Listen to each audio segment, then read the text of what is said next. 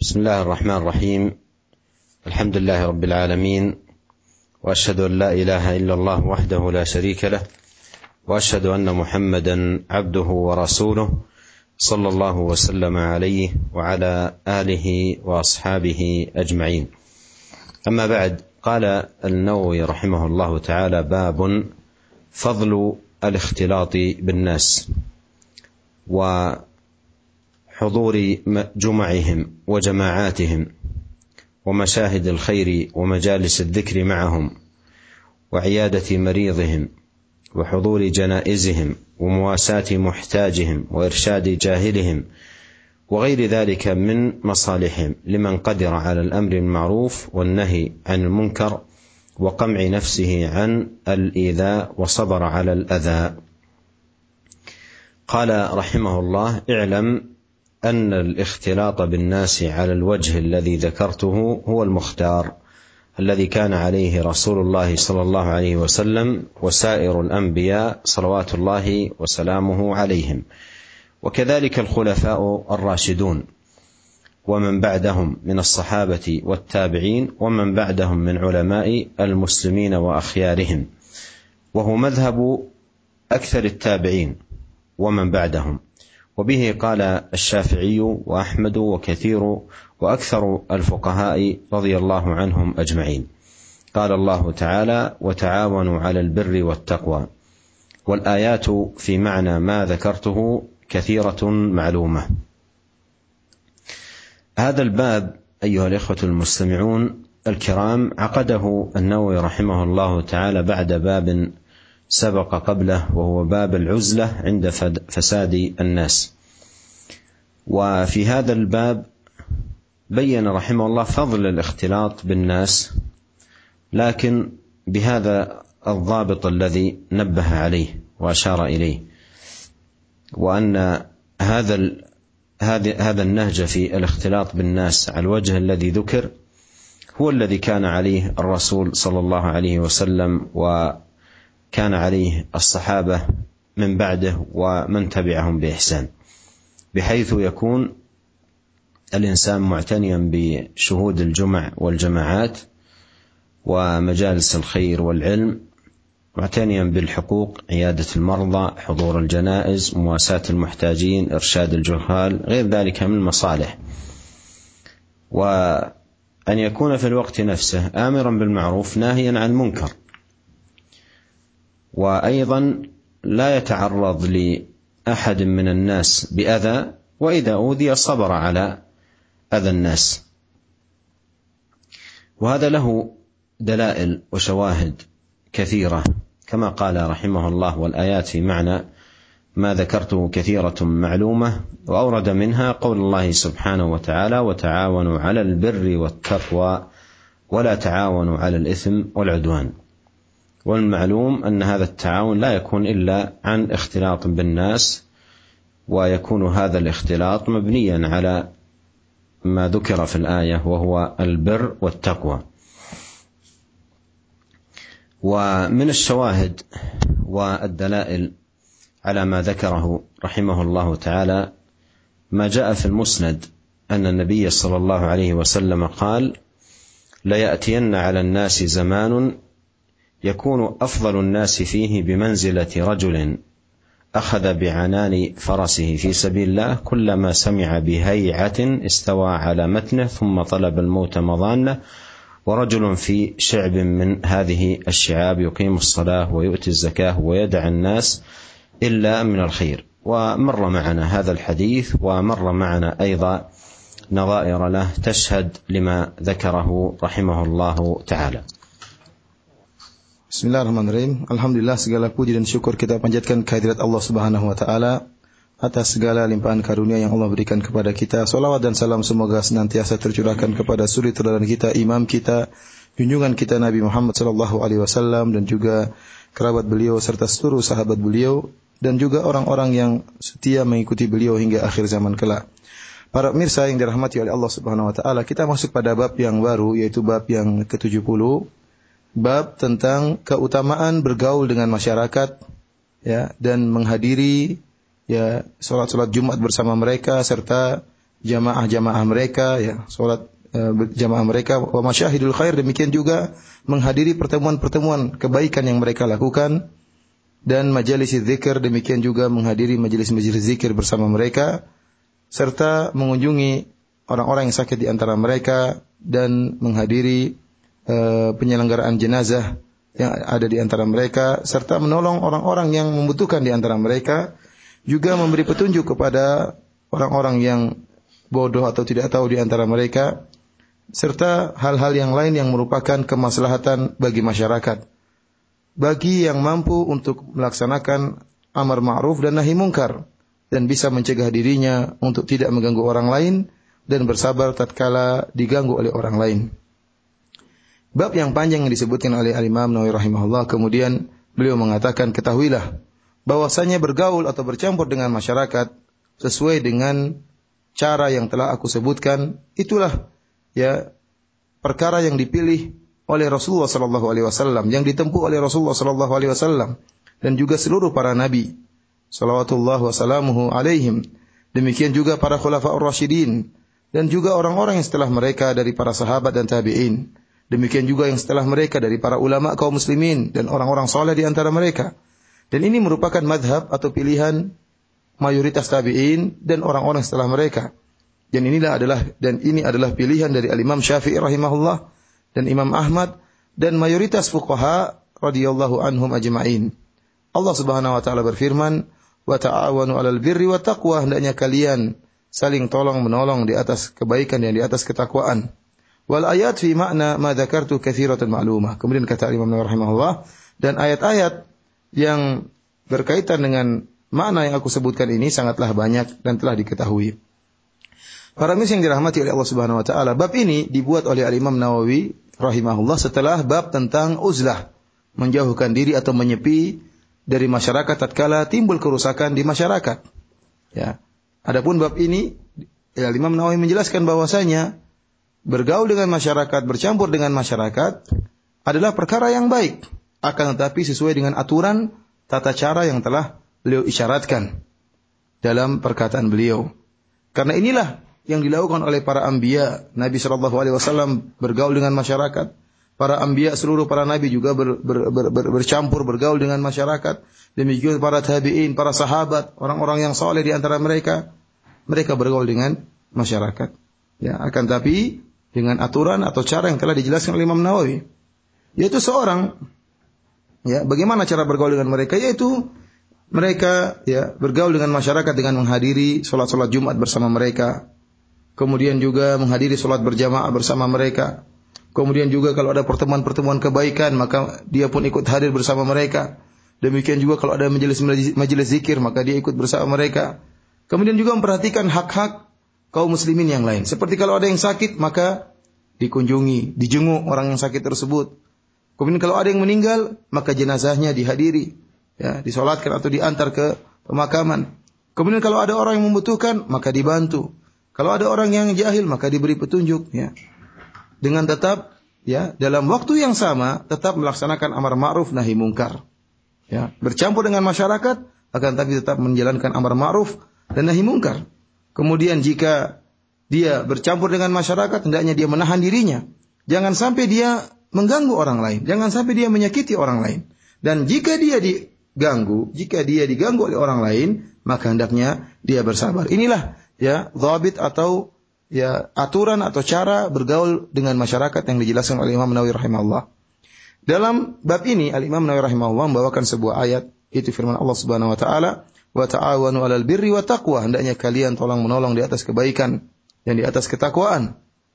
Ya, karena ya tidak mungkin seorang bisa bercampur dengan masyarakat, bisa bergaul dengan masyarakat ya kecuali dengan dan tidak mungkin seorang bisa bertawun saling membantu dengan masyarakat kecuali dengan bercampur dengan mereka kecuali bercampur dengan mereka. Oleh karenanya, seorang tatkala bergaul dengan masyarakat, pergaulan tersebut dibangun di atas ta'awun al-birri wa taqwa, saling tolong menolong, saling kerjasama dalam mewujudkan kebaikan dan dalam mewujudkan ketakwaan. Dan ayat-ayat yang berkaitan tentang hal ini baik, sangat banyak, akan tapi inilah yang disebutkan oleh Imam Nawawi rahimahullah taala.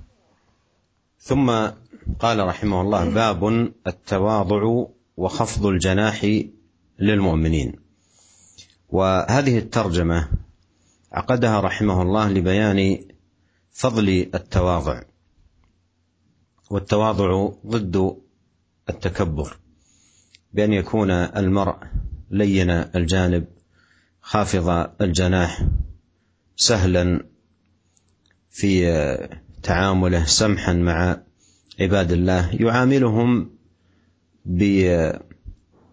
بمحبة يعاملهم بلين جانب يعاملهم معاملة كريمة لا يكون فيها تعاليا عليهم أو ترفعا أو رؤية للنفس أو نحو ذلك.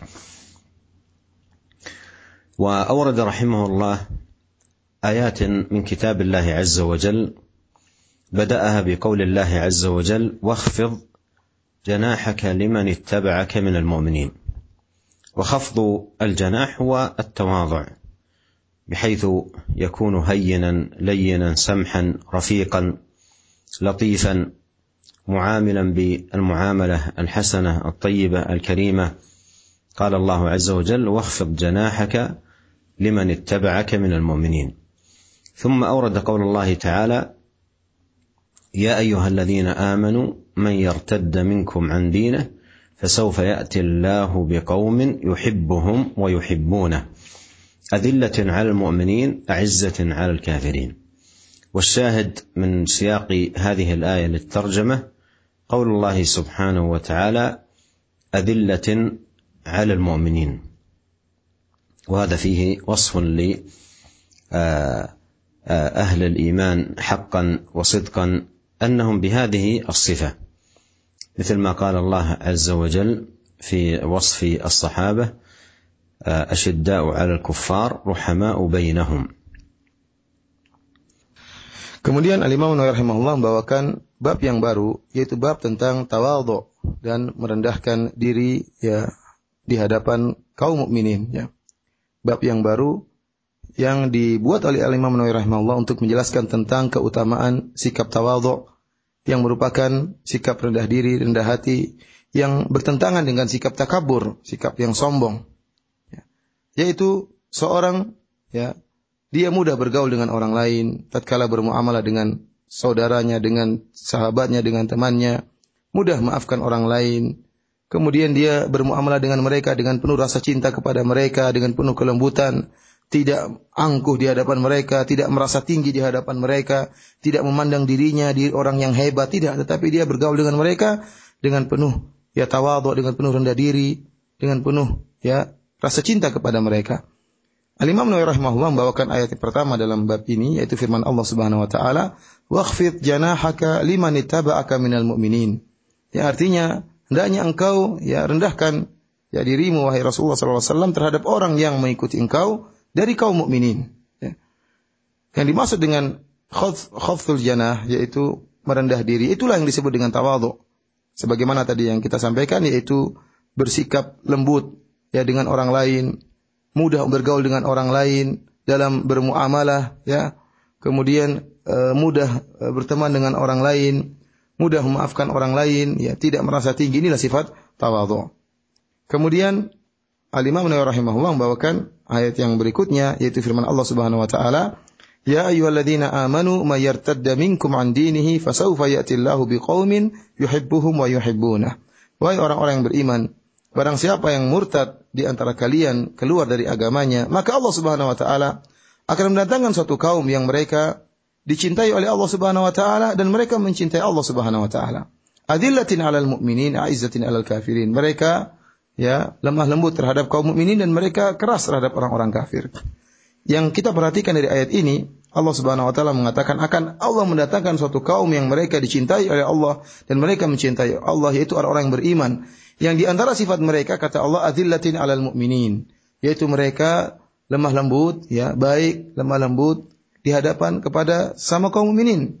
Dan ini merupakan sifat ahlul iman, orang orang-orang yang beriman yang sebenar-benarnya. Dan sifat ini sebagaimana yang pernah disifatkan oleh Allah Subhanahu wa taala kepada para sahabat. Yang Allah Subhanahu wa taala mengatakan asyiddau 'alal kuffar ruhama'u bainahum. Mereka para sahabat adalah orang-orang yang keras dan tegas terhadap orang-orang kafir, akan tapi mereka ruhama bainahum saling mengasihi, saling mencintai di antara mereka. ثم أورد رحمه الله قول الله عز وجل يا أيها الناس إنا خلقناكم من ذكر وأنثى وجعلناكم شعوبا وقبائل لتعارفوا إن أكرمكم عند الله أتقاكم. في هذه الآية الكريمة يخبر الله تعالى أنه خلق بني آدم من أصل واحد وجنس واحد وكلهم من ذكر وأنثى. ويرجعون جميعهم إلى آدم وحواء. وبث سبحانه وتعالى منهما رجالا كثيرا ونساء وجعلهم شعوبا شعوبا وقبائل أي قبائل صغار وقبائل كبار. وذلك من أجل التعارف. و وذلك قوله لتعارفوا. ثم أخبر سبحانه وتعالى أن الأكرم عنده الأتقى لله. إن أكرمكم عند الله اتقاكم فكلما كان العبد محققا التقوى كان ذلك اكمل وارفع في شانه ومكانه.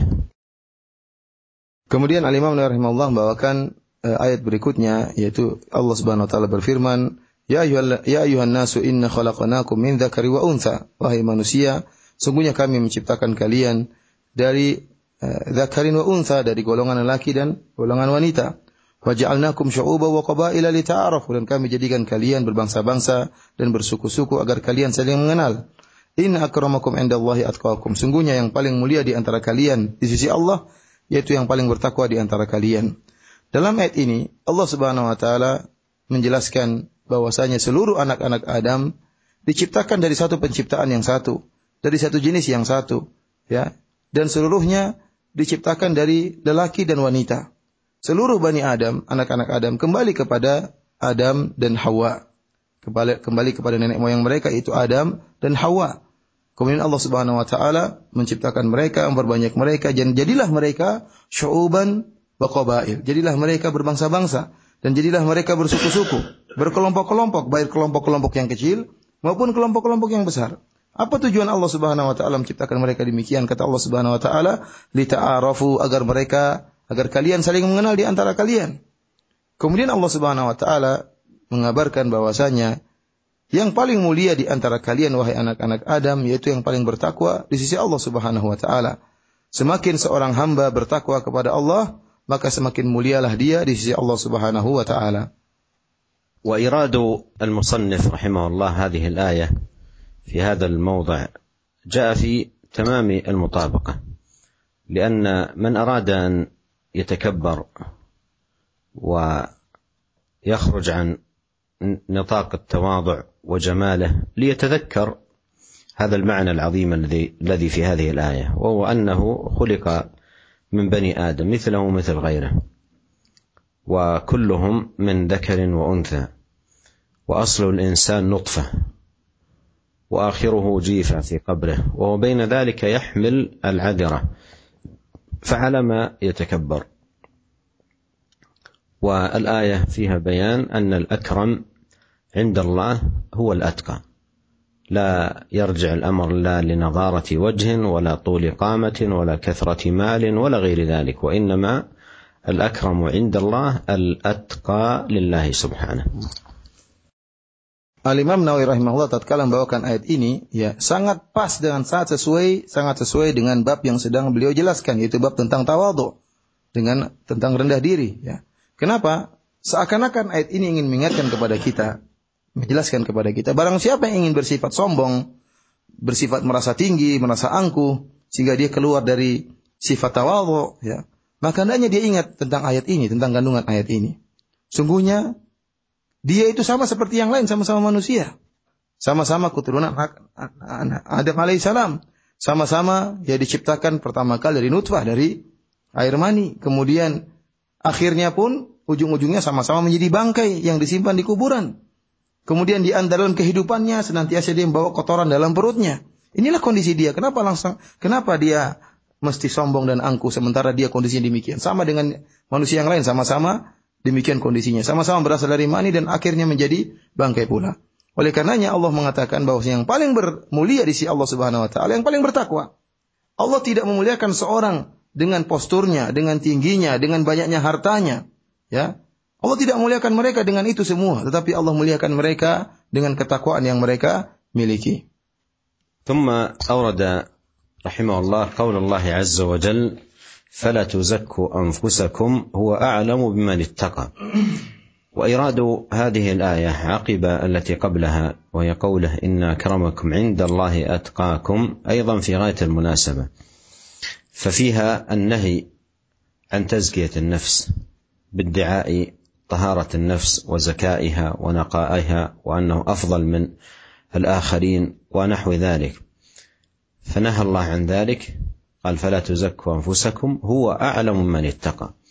ولهذا فإن الواجب العبد أن يجاهد نفسه على تحقيق التقوى دون أن يزكي نفسه بإظهار أنه من أحسن الناس أو أكثرهم تحقيقا لتقوى الله أو أكملهم عبادة لله بل عليه أن يؤتي أن يأتي بالعبادة وهو خائف وجل. لأن الله يقول إنما يتقبل الله من المتقين فلا يدري هل هو من هؤلاء أو ليس منهم فعليه أن يكون متواضعا راجيا رحمة الله سبحانه وتعالى خائفا من عذابه طامعا في أجره وثوابه Kemudian Al-Imam Nawawi rahimahullah membawakan ayat berikutnya yaitu firman Allah Subhanahu wa taala, "Fala tuzakku anfusakum." Jangan kalian mentazkiyah, merekomendasi diri kalian, merasa diri kalian suci. Huwa a'lamu biman ittaqa. Sungguhnya Allah lebih mengetahui mana yang lebih mana yang bertakwa di antara kalian. Para pemirsa yang dirahmati oleh Allah Subhanahu wa taala, ayat yang dibawakan oleh Imam Nawawi rahimahullah ini sangat pas ya ber, berkaitan dengan ayat yang sebelumnya yaitu Allah Subhanahu wa taala berfirman inna akramakum indallahi atqakum. Yang paling mulia di antara kalian di sisi Allah adalah yang paling bertakwa. Setelah itu Allah jelaskan bahwasanya tidak boleh kalian mentazkiyah diri kalian. Allah melarang kita untuk merasa diri kita telah suci merasa kita diri kita lebih afdal daripada yang lainnya yang wajib bagi kita adalah kita berusaha bersungguh-sungguh untuk bisa bertakwa kepada Allah, untuk mewujudkan ketakwaan dalam diri kita, tanpa harus menunjukkan kepada orang lain bahwasanya kita adalah orang yang paling mulia, kita yang paling suci, kita yang paling bagus ibadahnya, kita yang paling bagus ilmunya dan yang lainnya tidak perlu.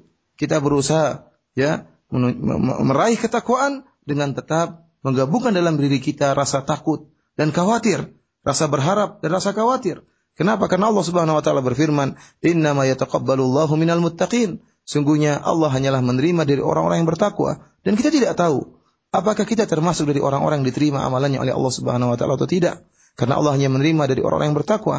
Oleh karenanya seorang tatkala beribadah jangan dia menganggap dirinya ya paling hebat, merasa ibadahnya pasti diterima. Hendaknya dia menjadikan dirinya di antara rasa khawatir, rasa takut dan rasa berharap kepada Allah Subhanahu wa taala. ثم ختم هذه الآيات بقول الله سبحانه وتعالى: ونادى أصحاب الأعراف رجالا يعرفونهم بسيماهم. قالوا ما أغنى عنكم جمعكم وما كنتم تستكبرون؟ أهؤلاء الذين أقسمتم لا ينالهم الله برحمة ادخلوا الجنة. لا خوف عليكم ولا أنتم تحزنون. أورد رحمه الله هذه الآية وفيها ذكر الله سبحانه وتعالى لأهل الأعراف وهم الذين استوت حسناتهم وسيئاتهم ويقفون بين الجنة والنار. ثم إن هؤلاء الذين هم أصحاب الأعراف ينادون رجالا أي من أهل النار يعرفونهم بسيماهم أي بعلاماتهم. فيقولون لهم موبخين ما أغنى عنكم جمعكم وما كنتم تستكبرون أي أنكم في الدنيا كنتم أصحاب أبهة وشرف وأموال وأولاد وفي الوقت نفسه كنتم تستكبرون وتتعالون على الحق وتفخرون على الناس بأموالكم أولادكم جاهكم. متكبرين على عبادة الله. فأي شيء أغنى عنكم ذلك في هذا في هذا اليوم؟ أي شيء أغنى عنكم ذلك؟ ما أغنى عنكم جمعكم وما كنتم تستكبرون؟ ثم أيضا يقولون لهم أهؤلاء يشيرون إلى جماعة من الفقراء والضعفاء. ممن كان هؤلاء الأغنياء المستكبرون يسخرون بهم في الحياة الدنيا. فيشيرون إلى جماعة من الضعفاء الفقراء يقولون لهم أهؤلاء الذين أقسمتم لا ينالهم الله برحمة؟ يعني أنتم في الدنيا كنتم تنظرون إلى هؤلاء الفقراء نظرة احتقار وازدراء وانتقاص وتقولون إن هؤلاء لا ينالهم الله برحمة. مثل هؤلاء الذين بهذه الصفة من الفقر والحاجة وقلة ذات اليد لا حظ لهم من الرحمة. هكذا كنتم تقولون عنهم في الدنيا. تكبرا وتعاليا. ادخلوا الجنة. يقال لهؤلاء الضعفاء الفقراء الذين قال فيهم أولئك ما قالوا ادخلوا الجنة. لا خوف عليكم ولا أنتم تحزنون. أي ادخلوا الجنة دخولا لا يحصل لكم فيه خوف ولا حزن. يكرمهم الله سبحانه وتعالى. فهذه الآية فيها ما ما يتعلق بأهل الاستكبار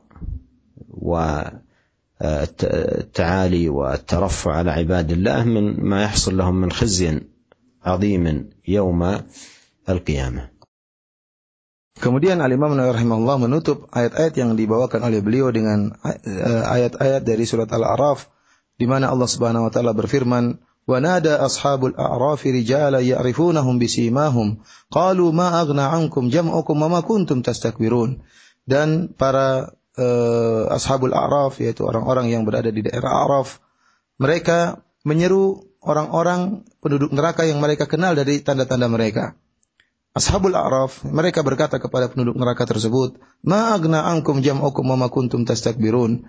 Ya, tidak bisa menyelamatkan kalian apa yang kalian kumpulkan di, dulu di dunia dan apa yang kalian sombongkan. Ahaula alladziina aqsamtum la yanalahumullahu birahmah. Udkhulul jannata wa la khaufun udkhulul jannata la khaufun 'alaikum wa la antum tahzanun. Apakah mereka orang-orang orang-orang miskin yang dulu kalian bersumpah bahwasanya orang-orang miskin tersebut tidak akan meraih rahmat dari Allah Subhanahu wa taala. Ternyata dikatakan mereka udkhulul jannah, masuklah kalian ke dalam surga, la khaufun alaikum wala antum tahzanun, dengan tidak ada rasa takut kepada kalian dan tidak ada rasa sedih sama sekali dari kalian.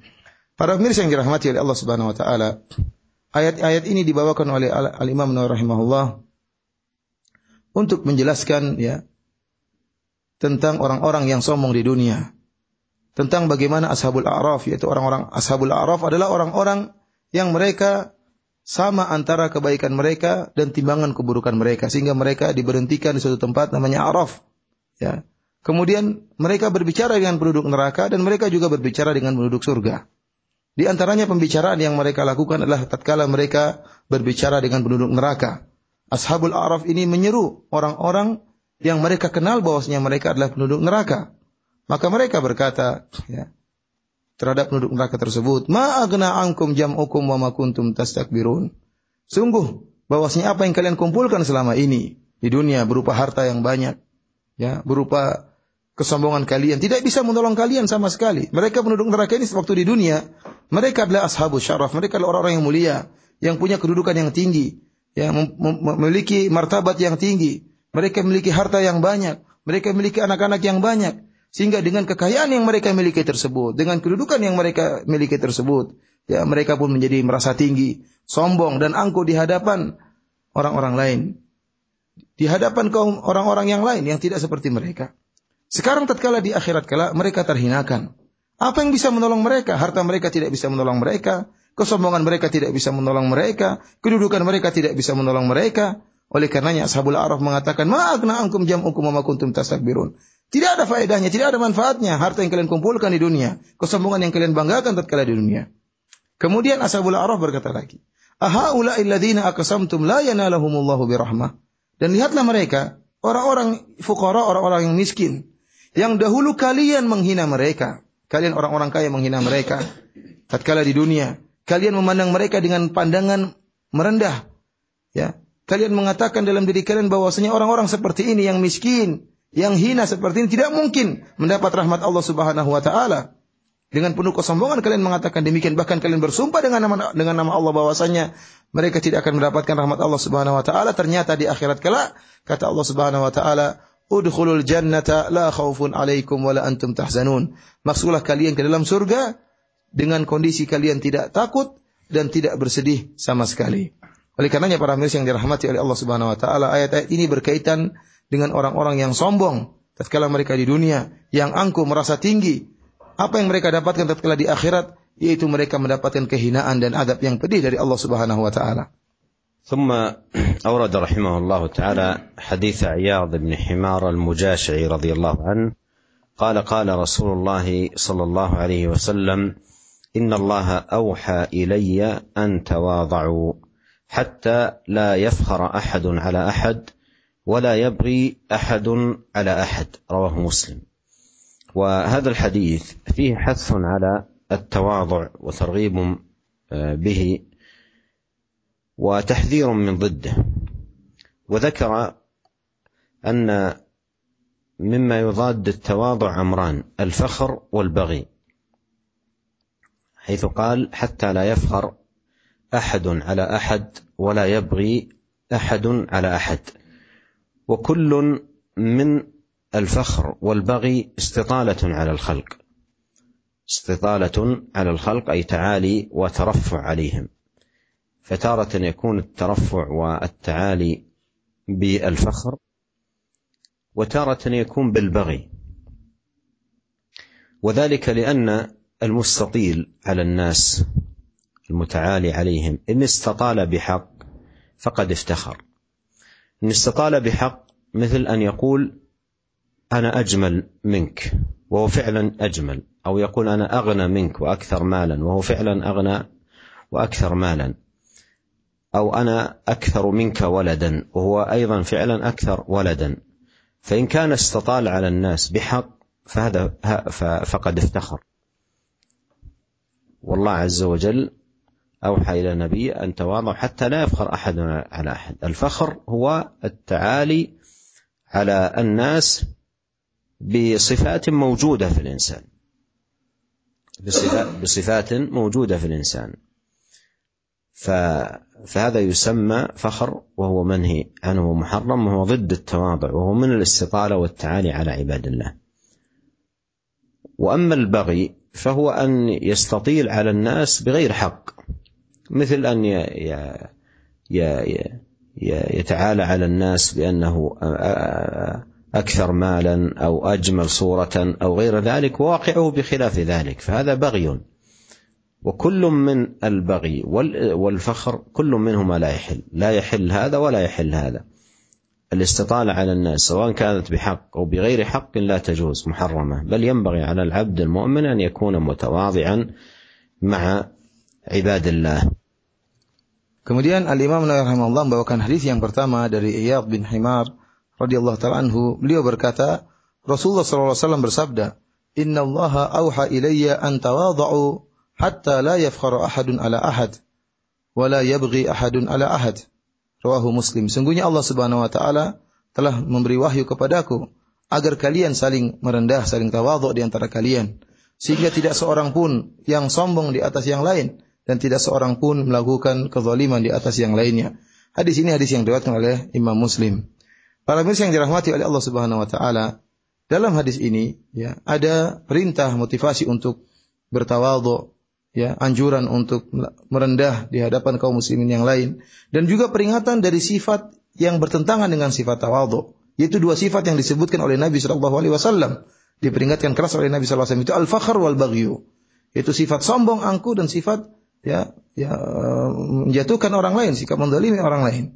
Dua perkara ini ya sama-sama dilarang dan bertentangan dengan sifat tawadhu. Ya. Adapun uh, yang dimaksud dengan fakhar dan bagyu sebagaimana dijelaskan tadi oleh Syekh yaitu seorang yang dia merasa angkuh dan merasa tinggi di hadapan orang lain dengan sifat yang benar-benar dia miliki, itulah yang disebut dengan fakhar ya disebut dengan sombong. Benar-benar dia miliki sifat tersebut, tapi dia merasa tinggi di hadapan orang lain. Seperti dia mengatakan, saya yang lebih cakep daripada dia, saya yang lebih tampan daripada dia, saya yang hartanya lebih banyak daripada hartanya. Dia ucapkan dengan penuh kesombongan. Kemudian dia mengatakan, anakku lebih banyak daripada anak-anaknya. Ya, jika diucapkan, diutarakan dengan kesombongan, inilah yang disebut dengan fakhar. Inilah yang disebut dengan sombong. Ya, menyombongkan sesuatu yang memang dia miliki sifat tersebut. Ini dilarang. Dilarang dalam syariat. Dalam hal ini Rasulullah SAW telah melarang dengan mengatakan Allah telah memberi wahyu bahwasanya anta tawadhu, hendaknya kalian saling merendah di antara kalian. Kemudian yang kedua, dia merasa tinggi di hadapan orang lain dengan sifat yang tidak dia miliki. Disebut dengan bagyu ini. Dia mengatakan, ya dan ini haram juga hukumnya, lebih parah daripada yang pertama. Dia mengatakan saya lebih tampan daripada dia, saya lebih pintar daripada dia, saya lebih kaya daripada dia, ternyata tidak benar.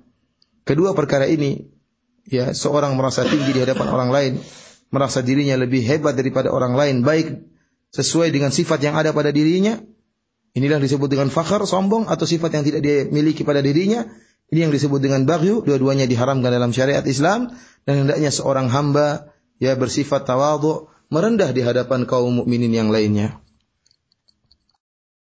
ثم أورد رحمه الله حديث أبي هريرة رضي الله عنه أن رسول الله صلى الله عليه وسلم قال: ما نقصت صدقة من مال وما زاد الله عبدا بعفو الا عزا وما تواضع احد لله الا رفعه الله.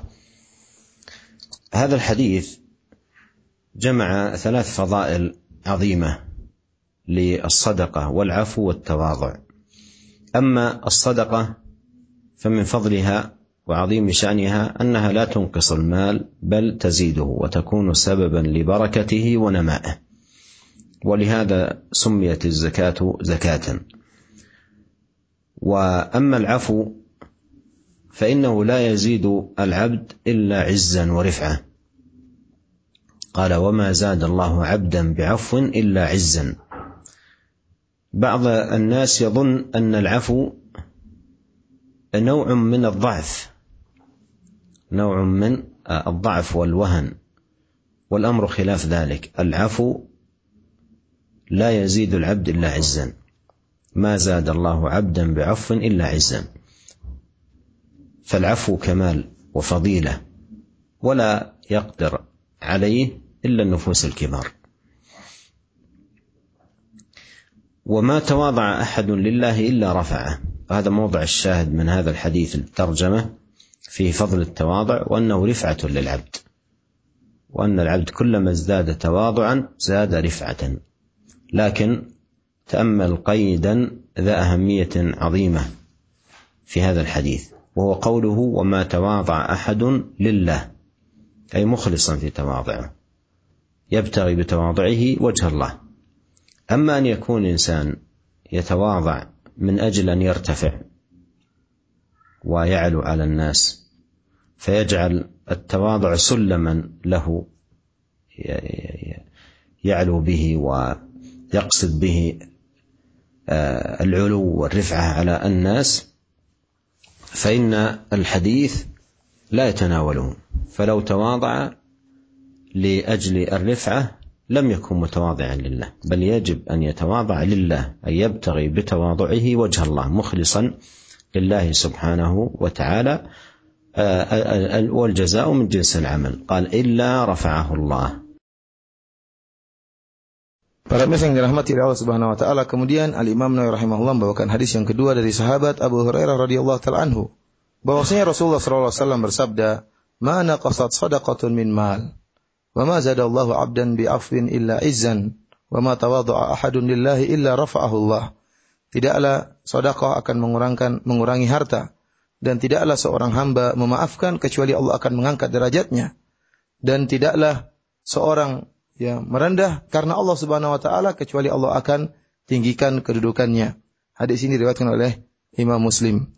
Para pemirsa yang dirahmati oleh Allah Subhanahu wa taala, dalam hadis ini Rasulullah SAW menjelaskan tentang tiga keutamaan. Tiga keutamaan yang sangat mulia. Yang pertama adalah sedekah. Sedekah adalah amalan yang sangat mulia. Yang sedekah ini ya tidak akan mengurangi harta, bahkan akan menambah harta.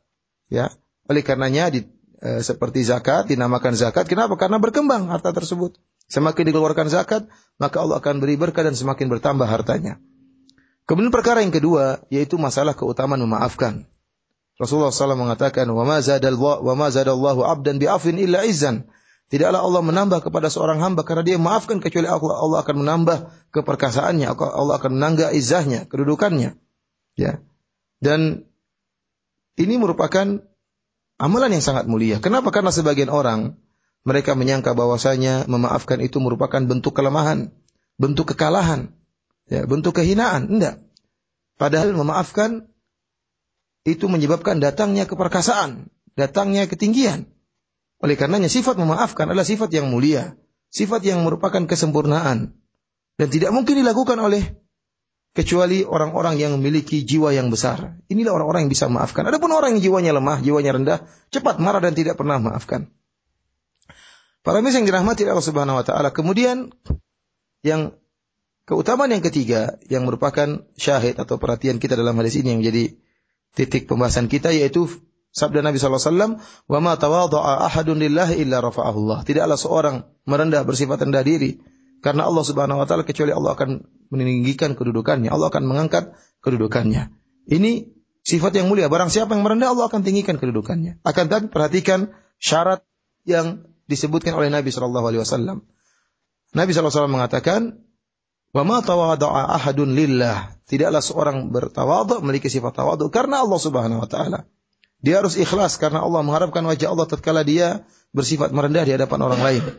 Adapun seorang yang dia merendah, pura-pura merendah supaya dikatakan dia orang yang tinggi, orang yang soleh agar dia dikatakan tinggi di hadapan masyarakat, dijadikan sarana atau cara dengan sifat merendah tadi agar dia dihormati oleh masyarakat, ya maka ini tidak termasuk dalam hadis ini ya berarti dia tidak merendah karena Allah Subhanahu wa taala tapi dia merendah karena ingin dihormati masyarakat ingin ditinggikan oleh masyarakat ya adapun seorang yang dia merendah karena Allah Subhanahu wa taala, ikhlas karena Allah, maka dia akan ditinggikan oleh Allah Subhanahu wa taala. Wal jaza min jinsil amal, balasan sesuai dengan uh, perbuatan seseorang.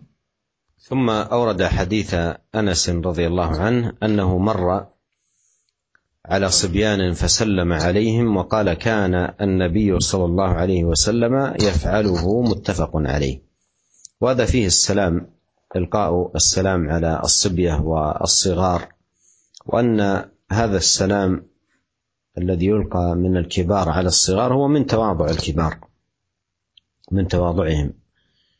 وأيضا فيه ثمرة عظيمة وهي تعويد الصبية على الأخلاق الفاضلة والآداب الرفيعة. وأيضا فيه تعويد لهم على التواضع ومحبة الكبار لما يرونه في الكبار من لطف وحسن تودد بإلقاء السلام ونحو ذلك.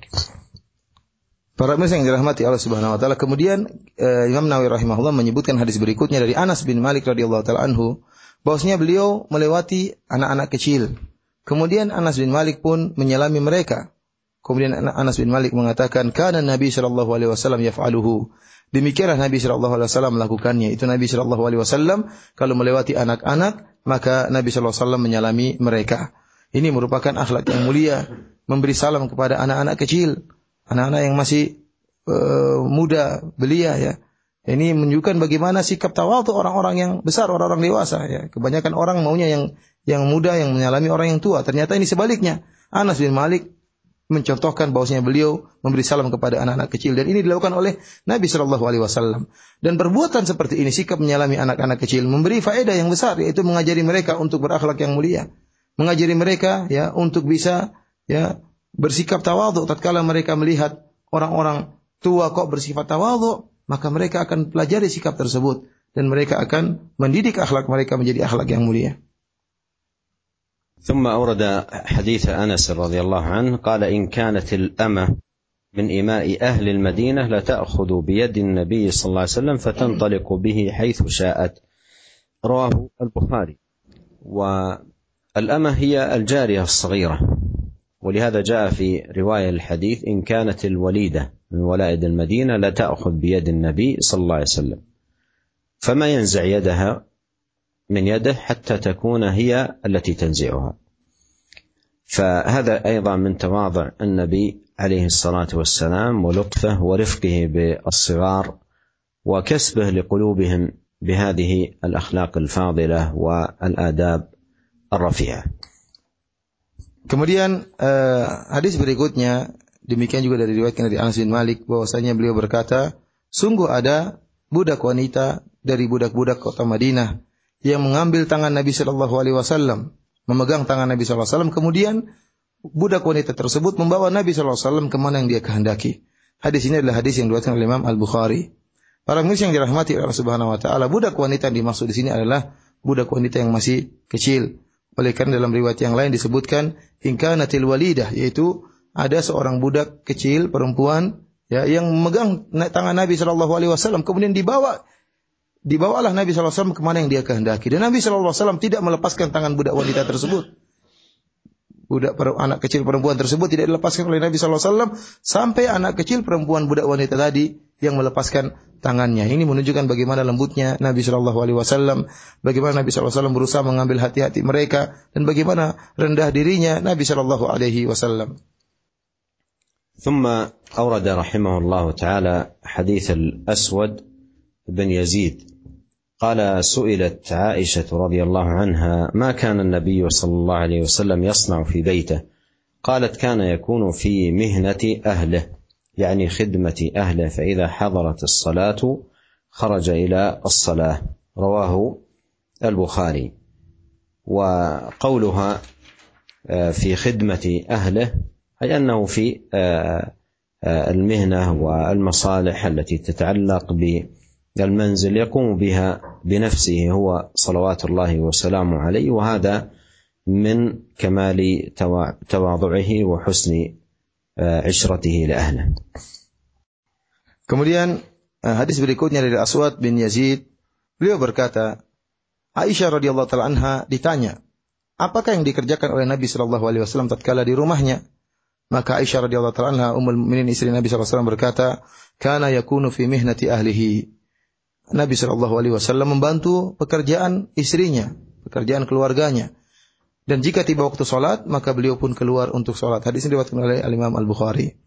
Ya fi mihnati ahlihi artinya melakukan pekerjaan-pekerjaan yang e, berkaitan dengan rumah, ya pekerjaan-pekerjaan rumah. Dan Nabi Shallallahu Alaihi Wasallam mengerjakan sendiri.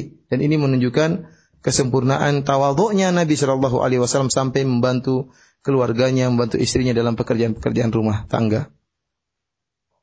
ثم أورد رحمه الله تعالى هذا الحديث حديث أبي رفاعة تميم بن أسيد رضي الله عنه قال انتهيت إلى رسول الله صلى الله عليه وسلم وهو يخطب فقلت يا رسول الله رجل غريب جاء يسأل عن دينه لا يدري ما دينه.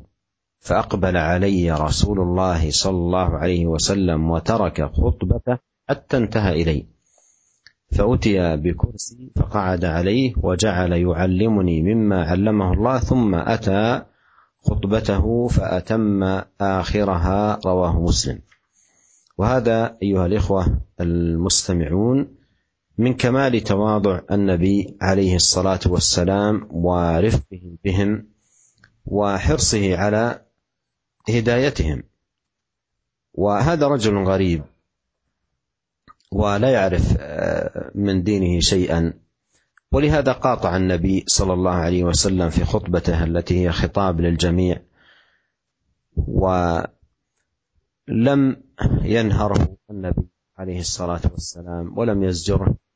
بل تلطف معه وترفق به عليه الصلاة والسلام. وهذا فيه آه، التلطف بالسائل ولا سيما إذا كان السائل من الأعراب أو الجفاة أو آه، من لا يحسن كيف يخاطب العالم. فينبغي أن يتلطف به ويترفق معه. وفي الحديث تواضع النبي عليه الصلاة والسلام ورفقه بالمسلمين وخفضه الجناح لهم حسن معاملته لهم. وأيضا إجابته عليه الصلاة والسلام للمستفتي وتقديم الأهم في الأمور على الأقل أهمية منه. وهذا الرجل يسأل عن دينه. يقول لا يعرف من دينه من دينه شيء فهو يريد أن يعرف اصول الإيمان وقواعده المهمه التي عليها يبنى. ولا شك أن العناية بمن كانت هذه حاله بتبصيره باصول الإيمان وقواعد الدين التي تكون بها نجاته أولى في الأهمية من المواعظ العامة التي آه، يقصد منها زيادة الإيمان والمعرفة بتفاصيل الأحكام. ولهذا يقول النووي رحمه الله صاحب هذا الكتاب في شرحه لهذا الحديث في صحيح مسلم يقول وقد اتفق العلماء على أن من جاء يسأل عن الإيمان وكيفية الدخول في الإسلام وجب إجابته وتعليمه على الفور وهذا واضح من حديث النبي الكريم عليه الصلاة والسلام في إجابته سريعا وإيقافه لخطبته العامة من أجل هذه المصلحة الخاصة العظيمة التي فيها إنقاذ هذا الشخص بتعليمه أصول الدين وقواعد الملة. Para yang dirahmati Allah Subhanahu wa taala, kemudian Al-Imam Nawawi rahimahullah membawakan hadis berikutnya dari Abi Rifa'ah Tamim bin Usaid radhiyallahu taala anhu. Dia mengatakan, "Aku mendatangi Nabi sallallahu alaihi wasallam dan Nabi sallallahu alaihi wasallam sedang berkhutbah. Maka aku pun berkata, "Wahai Rasulullah, aku adalah seorang yang asing yang datang bertanya tentang agamaku dan aku tidak tahu dan aku tidak tahu apa itu agamaku ini." Maka Rasulullah sallallahu alaihi wasallam pun mendatangiku dan meninggalkan khutbahnya sampai tiba di hadapanku. Lalu didatangkanlah sebuah kursi. Rasulullah SAW pun duduk di atas kursi tersebut. Kemudian Rasulullah SAW pun mulai mengajariku sesuai dengan apa yang diajarkan Allah kepadanya. Kemudian setelah itu Rasulullah SAW pun kembali lagi berkhutbah sehingga dia pun menyelesaikan khutbahnya. Hadis ini diriwayatkan oleh Al Imam Muslim rahimahullah dalam sahih. Para mirsa yang dirahmati oleh Allah Subhanahu wa taala, hadis ini menunjukkan tentang puncak tawaduknya Nabi Shallallahu alaihi wasallam dan bagaimana ya lembutnya beliau terhadap para sahabat dan bagaimana semangat beliau untuk memberi hidayah agar Allah memberi hidayah kepada mereka. Orang ini datang ya. Ya. Abu Rufa'ah dia mengatakan, "Saya adalah seorang yang gharib, yang asing, yang tidak mengetahui agamanya sama sekali." Oleh karenanya tatkala dia datang dia pun memutuskan pembicaraan khutbah Nabi dia putuskan. Jadi Rasulullah SAW sedang berkhutbah dia potong di tengah khutbah Nabi Shallallahu alaihi wasallam. Akan tapi Nabi Shallallahu alaihi wasallam tidak membentaknya. Rasulullah SAW tidak marah kepadanya. Bahkan Rasulullah SAW pun datang menuju dia dengan meninggalkan khutbahnya kemudian datang dengan bersifat lemah lembut kepada ya orang tersebut. Ya. Dan ini dalil bahwasanya seorang hendaknya berlemah lembut kepada orang yang bertanya. Terutama kalau yang bertanya adalah orang Arab Badui atau orang Arab gunung, orang yang tidak mengerti bagaimana berbicara yang baik, orang yang tidak mengerti bagaimana bertanya yang baik. Justru kalau kita bertemu dengan orang-orang seperti ini, maka hendaknya kita bersifat bersifat lemah lembut menjawab pertanyaan mereka dengan sebaik-baiknya. Kemudian Nabi Shallallahu Alaihi Wasallam kemudian memotong khutbahnya dan mendatangi ya sahabat ini kemudian menjelaskan tentang agama Islam kepada orang ini. Di sini ya para ulama mengambil faedah bahwasanya dalam uh, hal ini Rasulullah Shallallahu Alaihi Wasallam mendahulukan perkara yang lebih penting daripada perkara yang ya yang penting tapi yang tidak sepenting yang pertama. Artinya yang lebih utama, lebih urgen didahulukan daripada perkara yang penting biasa. Ya. Buktinya dalam hadis ini Nabi Shallallahu Alaihi Wasallam meninggalkan khutbahnya, memutuskan khutbahnya untuk menjelaskan kepada sahabat ini. Kenapa? Karena sahabat ini bertanya tentang usuluddin, tentang pokok-pokok keimanan. Ya, yang pokok-pokok keimanan tersebut adalah yang bisa menyelamatkan dia dari neraka jahanam. Ini lebih penting ya, daripada sekedar khutbah Jumat yang biasanya khutbah Jumat itu isinya hanyalah menambah wawasan, menambah pengetahuan atau sekedar nasihat-nasihat. Adapun orang ini sedang butuh dia mengatakan saya orang asing tidak ngerti tentang agama saya, ajarilah saya. Maka Rasulullah SAW pun mendahulukan kepentingan orang ini karena dia ingin mengetahui pokok-pokok agama. Kalau dia tidak mengerti pokok-pokok agama dia tidak bisa masuk Islam. Tidak mengerti tentang Islam. Oleh karenanya Imam Nawawi rahimahullah dalam syarah Sahih Muslim menjelaskan tentang hadis ini, beliau mengatakan bahwasanya para ulama telah sepakat Barang siapa yang datang kemudian bertanya tentang pokok-pokok keimanan dan bagaimana cara masuk Islam maka harus dijawab dengan segera, tidak bisa ditunda. Karena dia ingin masuk Islam ya. Ini surga dan nerakanya berkaitan dengan hal ini, maka harus segera dijawab dan tidak bisa ditunda ditunda lagi. Demikianlah para pemirsa yang dirahmati Allah Subhanahu wa taala, kajian yang kita sampaikan pada kesempatan kali ini Uh, insya Allah kita akan lanjutkan pada pertemuan esok hari. Semoga Allah Subhanahu Wa Taala senantiasa memberikan taufik dan hidayah kepada kita dan semoga Allah Subhanahu Wa Taala ya memasukkan kita ke dalam surganya kelak. Wabillahi taufik wal hidayah. Assalamualaikum warahmatullahi wabarakatuh.